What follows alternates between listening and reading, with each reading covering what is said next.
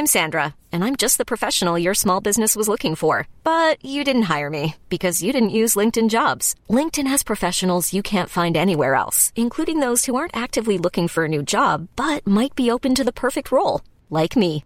In a given month, over 70% of LinkedIn users don't visit other leading job sites. So if you're not looking on LinkedIn, you'll miss out on great candidates like Sandra. Start hiring professionals like a professional. Post your free job on linkedin.com slash achieve today. Ever catch yourself eating the same flavorless dinner three days in a row?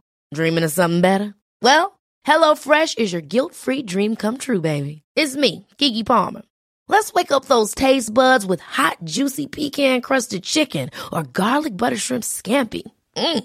Hello Fresh. Stop dreaming of all the delicious possibilities and dig in at HelloFresh.com. Let's get this dinner party started.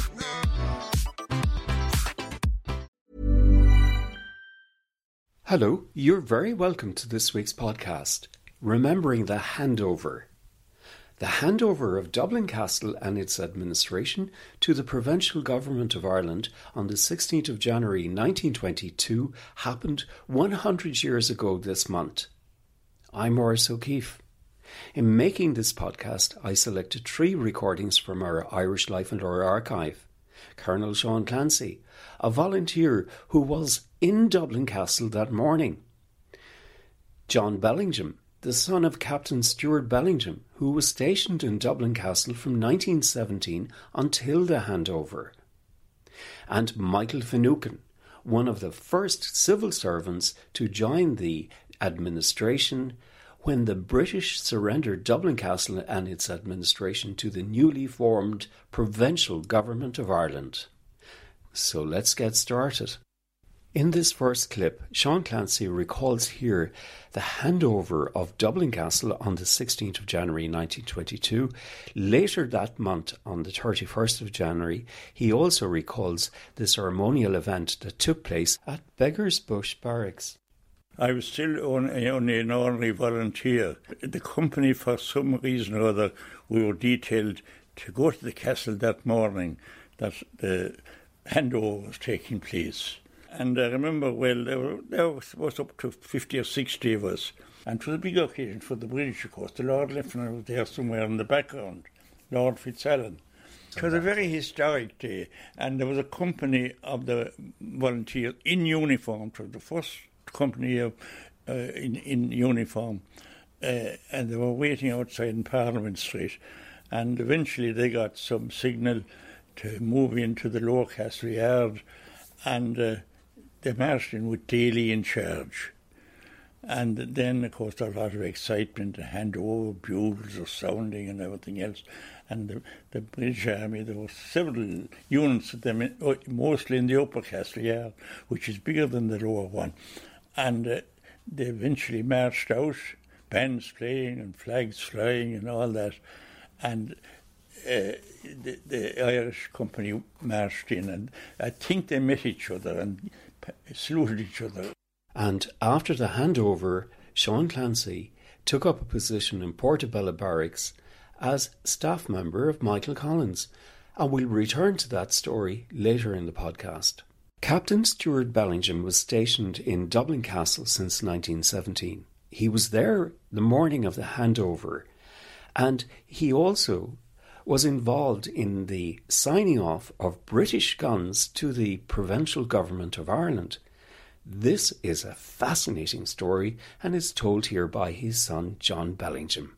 Finally, at the handover, uh, at the treaty, my father was still in in uh, Dublin Castle, and um, the the the British handed over to the new Free State Army uh, the arsenal including their rifles, of course.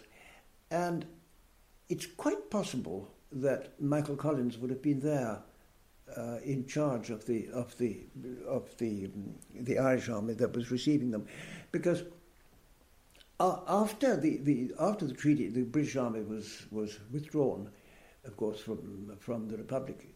Well, it wasn't the Republic then, from I suppose the Free State, and um, so naturally, all the serving British British officers left at the same time, and um, my father had been ADC to General Macready, and General Macready was appointed governor of Gibraltar. And so he took my father with him as, as, as his ADC. And then he, my father was nominated military attaché in Tangiers. Tangiers being an international port at the time, with a, a, I think a five five countries were involved in the in governing Tangiers, and the Rif War had broken out. The the the Rif were the um, were the Berber tribe who lived in the Rif Mountains along the border between Spanish Morocco and French Morocco. And they rose in revolt against the Spaniards, and they were successful, and they, they, they drove, the, they pretty well drove the Spaniards into the sea. But of course, there was a rising on the French side as well, and this didn't suit the French, so the, the, the French attacked the, the, the, the, um, the Rif from, from the rear. And um, in the process of that, they captured a whole lot of rifles. And the, um, my father's counterpart, the French military attaché, came to him very accusingly and said, Ah, we discovered perfidious Albion at it again. Um, um, Britain has been arming um, the Rif rebels against us. So my father said, I don't think so. It's not British policy that I've ever heard of. and he said, Well, look, look at all these Lee Enfield rifles. Um, are they not British? So my father said, well, he'd investigate the matter. And he, but he said, it's quite simple. You've just got to give me the, the numbers of the rifles, and we can trace them back from Woolwich, uh, where they would have been issued. And so he, he sent the numbers back to London, and then duly they followed the trace down from Woolwich that they had been um, in, in Ireland, and they, they followed them down to Dublin Castle, and whose signature was on the, the, the, the, the, the paper that handed them over to the Free State Army, but Captain A.S. Bellingham. So um, uh, uh, uh, he naturally he, he and his French counterpart um, had a bit of a laugh about that.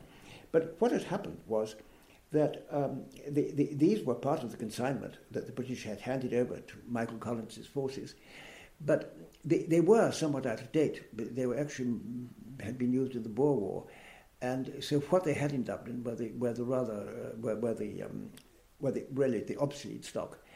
And I think Michael Collins must have found them obsolete too, because the, the Free State Army didn't keep them long, and they were sold to a Belgian arms dealer who'd sold them on to the, to the Rif rebels. And later in this podcast, John Bellingham will recall his father's involvement in the War of Independence leading up to the handover. Michael Finucane, who was born in 1903 in North Kerry, joined the newly formed Irish Civil Service. And in this clip, he provides a fascinating first hand account of the transition of government as events unfolded after the handover of Dublin Castle. On the 16th of January 1922, I think, the keys to the castle of Dublin were handed to Michael Collins. And you could tell that's the first date of the real Taoiseach na Herne of the provisional government of Ireland. And they started setting up government. And there was 20,000 British civil servants here at the time. And they ran the country really. And there were, uh, uh, there were a remarkable number of people uh, uh, the, at that time, know, 20,000. Most of them post office, of course. And there were, besides that, so only few departments at the time, and mostly worked in the castle. And uh, it was in the Commerce, was a big department. It had most of them. And you had finance, and you had uh, local government, and you had uh, the, the others, transport. Oh no, that was in industry commerce. But anyway, most of the department was in industry and commerce. And they would come to staff and uh, held the usual interviews and exams for staff. And I happened to be there at the right time in the right college and got in. Simple as that. And here Michael recalls at the time how many people had entered for the civil service job, but only 20 people were accepted. And he was one of the lucky ones who got into Dublin Castle in February 1923.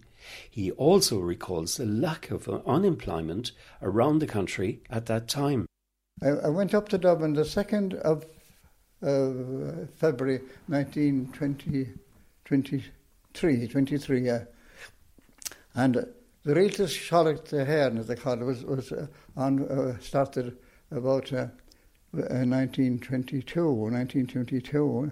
I was a clerical officer and uh, there was promotion then. The only way you get promotion to clerical officer was during the executive exam.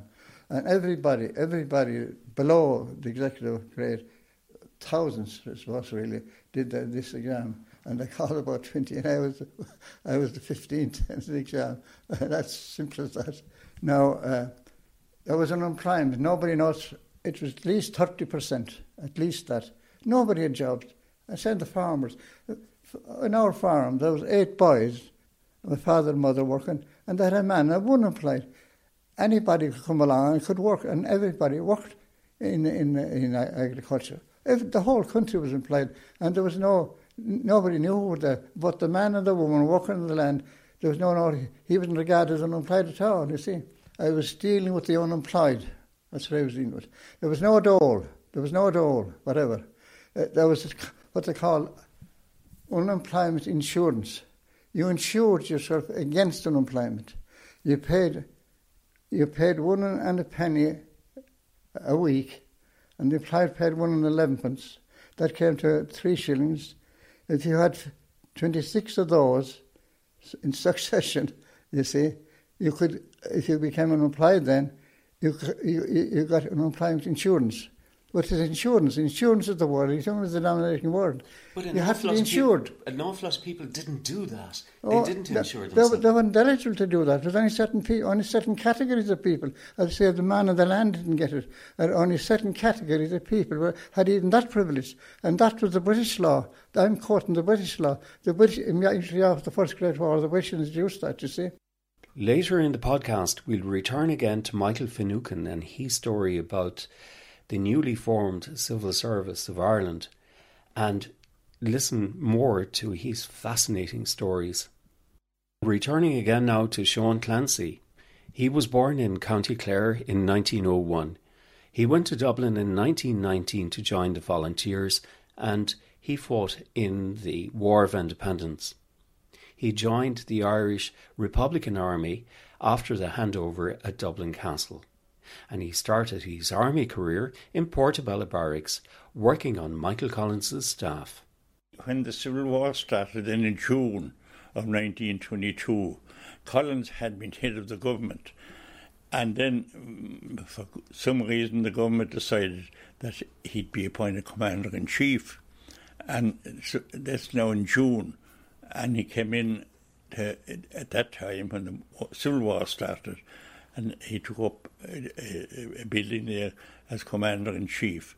And I happened to be on his staff, and uh, he was there. He was there only a couple of months ago. You know, he entered the war. Civil war started in June, and he was killed in August. So he was only a couple of months there. You know. He was involved in recruiting for a national army, sometimes unofficially referred to as the Free State Army. Well, I had a very junior position as a lieutenant in the beginning, and uh, I spent about six months in Portobello and I got uneasy in myself and I applied for a transfer down to my native county of Clare. Well, I was at, I had a staff job. I, I, I was on records. Was, uh, there were a lot of uh, entries into the army, you know, uh, from all over the country, and the the forms are coming up, and we were checking the forms. I didn't know what the hell what we were doing, but um, that's how it was very monotonous and didn't appeal to me. But I applied to be sent down to my own county of Clare, and down I went. Oh, just a very short time. Very short time. But they were very, those couple of months were very important. They were indeed. They were indeed. Personally, because I think he should never have gone down to, to Cork or Kerry. Uh, he'd enough to do in Dublin, organising a new army and everything like that. But as it was, he was anxious to get down to his native West Cork. And there was a lot of enlistment in the army and, uh, you know, new appointments and everything else. And uh, however, I suppose he was advised to go down there and he was anxious to meet old friends, I suppose, too. He recalls the demobilisation at the end of the Civil War, and he also remembers uh, the time that he was down in Kerry and paying the troops at the end of the Civil War. There was a reorganisation when the Civil War ended. uh, and uh, I, I, moved to Limerick City. And uh, apparently there was a lot of demobilisation of officers. And, and the, the, the Kerry Brigade, they, they suffered more than most, I think. The, more, the Vulcan were Dublin you know, came down with Paddy Daly and, and his and arrived in Fenit. Dublin, and Dublin Guards. And uh, I think the bulk of them were demobilised in 1924. Civil War had ended and units were being disbanded and uh, officers uh, disposed of. So I, it was my first time ever in Kerry and uh, I had a small escort and a, a, a saloon car, but uh, I found it very hard to get get the help of officers. They were all gone. They were all did, uh, gone away back to Dublin, most of them. But uh, however, I managed to get through on you, and I had to draw money from the bank every morning, and they were outposting all, all over Kerry, of course, down as far as Kenmare and Killarney and everywhere else. But over, I, I spent a couple of weeks in Kerry. Uh, was it still a hot spot at the time? It was a hot spot, and there were some ambushes, but uh, the Civil War had ended, and uh, I did the job anyhow. And now we return to John Bellingham and his memories of what his father told him about the War of Independence and the handover. John was born at his family's home in 1929 in Houghton, County Dublin. His father, Stuart Bellingham, joined the Royal Artillery Regiment and was commissioned at the beginning of World War One. And during the Battle of the Somme, he was gassed in the trenches. He was then sent back to Ireland and he took up a position as a staff member in the in Dublin Castle and from 1917 to 1922 he was there. In 1917, he was back. He was in Dublin Castle, and yes. and then of course you had the, the, the aftermath. You had the War of Independence, and you had. Uh, he never referred to it as that. It was just, and nobody did really in those days. It was only schoolmasters who talked about that. It, it was just known as the Troubles. Mm. I never heard the expression War of Independence and, and, and, and, until much later in life. People always referred yeah. to the Troubles. Yeah. Nothing, nothing else. The point of view of, of uh, uh, anyone who'd, who'd been in the in in in the army uh, fighting the Germans was that um, you know this was this was a rebellion, a rather mis- misguided rebellion, and it had to be dealt with. Uh, he always got on very well with the locals. I mean, there was nothing personal about it, but the, but he, he obviously wouldn't have agreed with the with the movement. Mm. And although John's father, Captain Stuart Bellingham, accepted the handover John, his son, had his own preference to what the Irish flag should be. But your uh, understanding of the part he played when when the, the, British flag came down, the Irish flag went up. You know, he. he well, he was a realist. He, I mean, he accepted it. He, he accepted that. Um, personally, I, I, mean, I prefer the cross of St Patrick, although people say that it's not really and that sort of thing, to the tricolour. I mean, I always say, I, am always not suspicious of tricolours because they're revolutionary. I mean, after all, our tricolour was brought over by Francis Meagher from France in, in 1848. And the French tricolour, um, after all, was the, flag of the revolutionaries. And the Italian tricolour was, was a flag of the, of the revolutionaries. Uh, the House of Savoy merely put their crest on it, but then that's been taken off now. I think tricolours t- tend to be the, the banners of, of, of, of revolutionaries, whereas a cross uh, goes back to the Middle Ages. Green, white, and gold is what the nationalists use in the north because they find orange rather difficult to, to digest. So they, they paint their curbs, uh, the Unionists have red, white, and blue, they paint theirs uh, green, white, and papal gold rather than orange. Captain Stuart Bellingham was aide de camp to Lord French and saved his life at the Battle of Ashtown. John talks about what happened that day and the outcome of the War of Independence. He was involved with the um, the the uh, Ashtown ambush.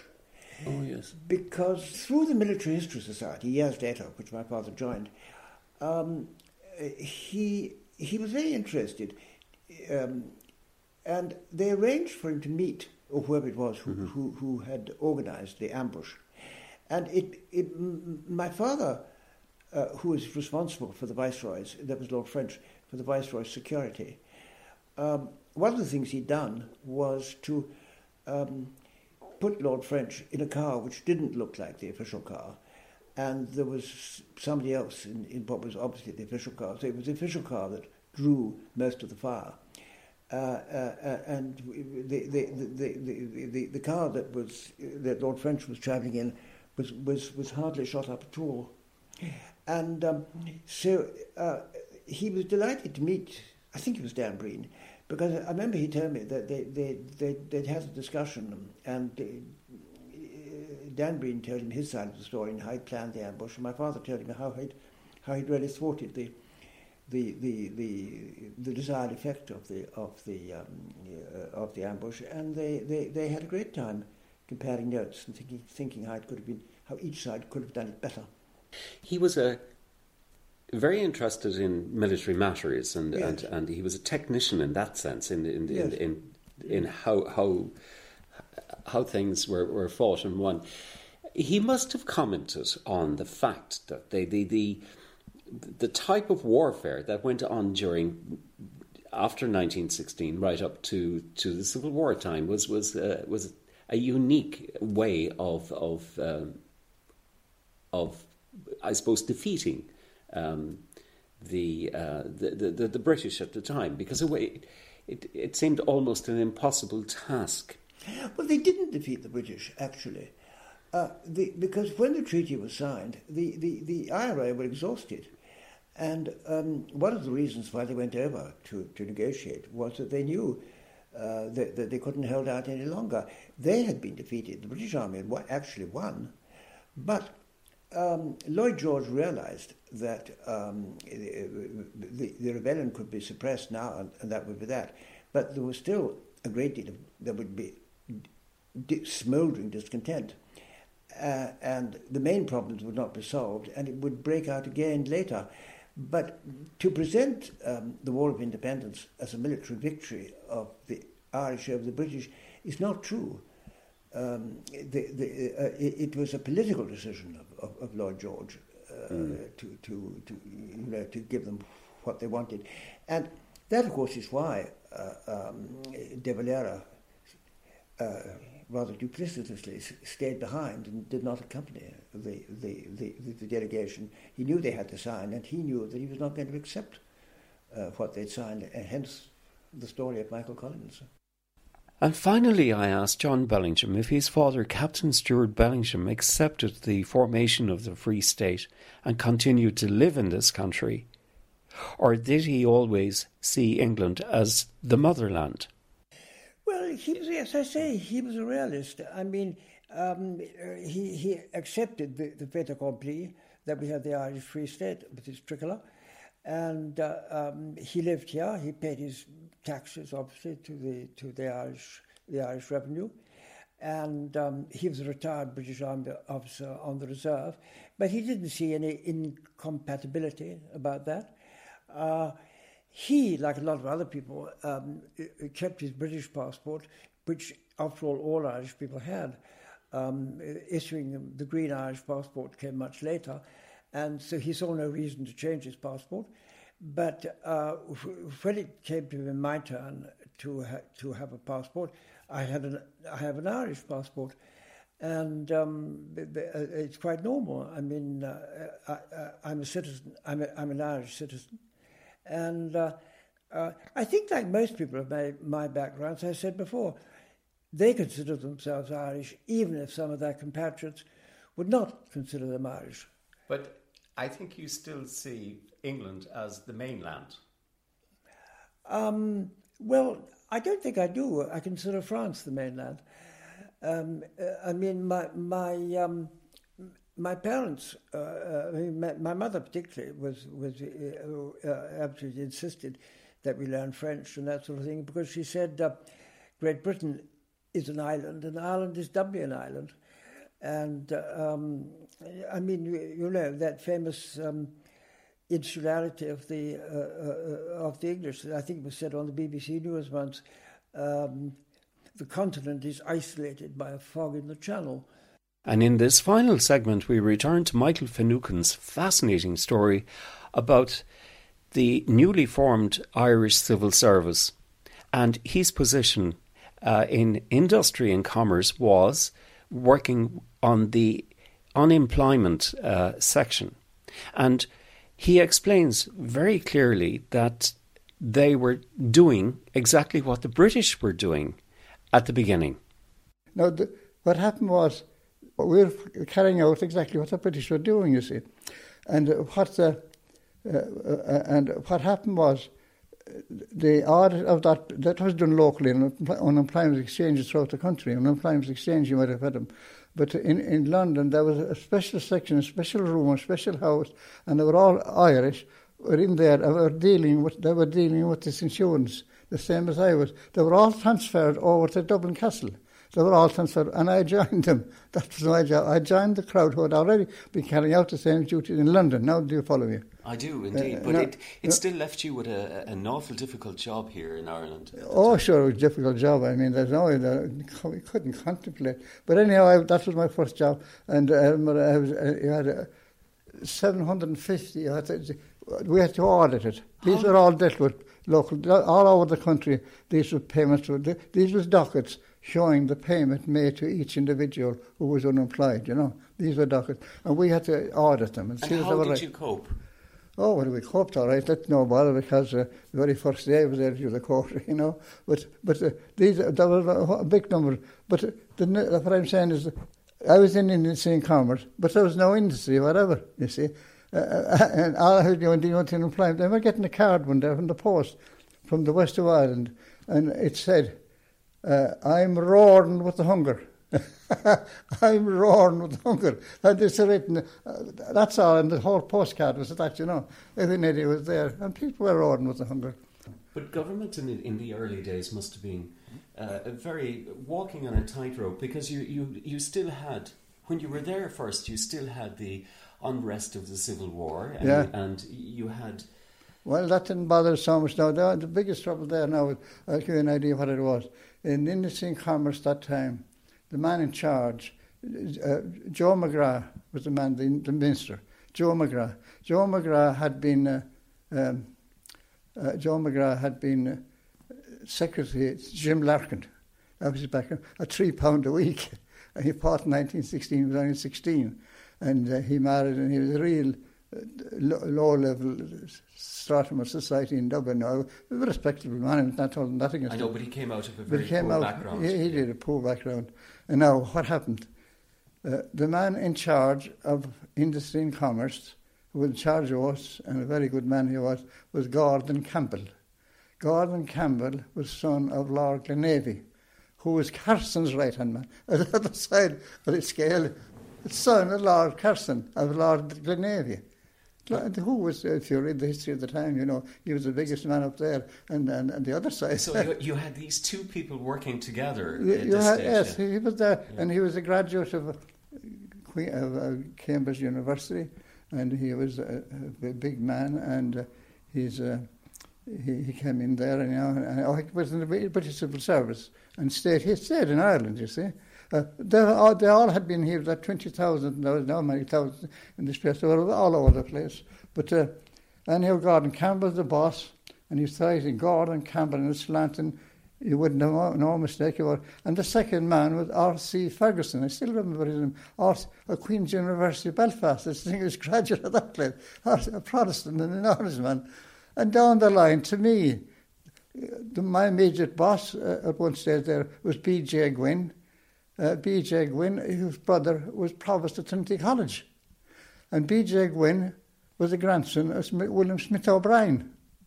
Oh my goodness! So the connections were, were and, quite, quite and, and, and he was in, in the he fought in the Boer War. Captain B.J. Gwynn. In 1918, he was asked to take us to sign uh, an oath of allegiance to the King of England as a civil servant, and he wouldn't.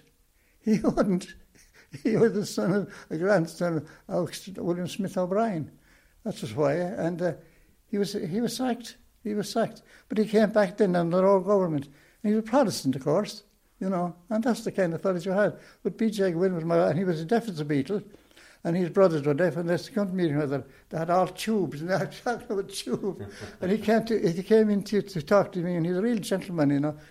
He'd hand you this, and nobody knew what to do with a big long tube, you know. And you, stuck in his ear. You just sit there And in those early days, Michael moved quickly up the ladder because of his athletic abilities. Later on, later on, uh, I spent a short time at later on. There was a man in, the, in an industry in Commerce who would be rugby international, and he was very keen on sport and all sportsmen and he heard that I was in the department. He had seen in the meantime I didn't go into it. I was an, an athlete and won prizes, and my name was in the paper, you see.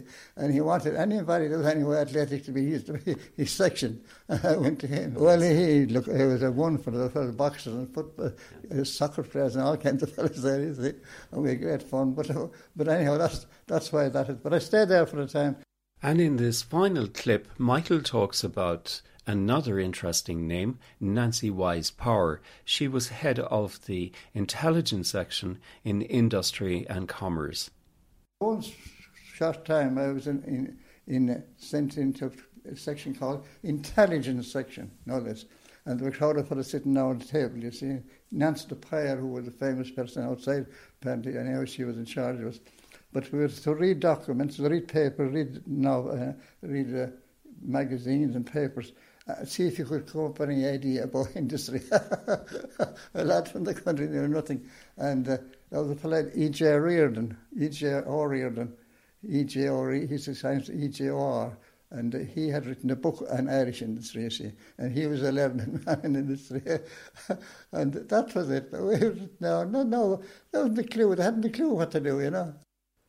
We have come to the end of this very special podcast on the handover of Dublin Castle and its administration to the provisional government of Ireland.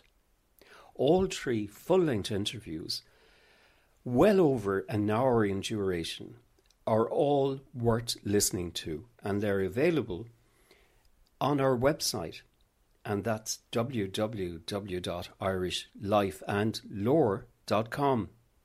And there if you feel like subscribing to us, you can do so too. I'm Maurice O'Keeffe, and I look forward to bringing you another podcast next week.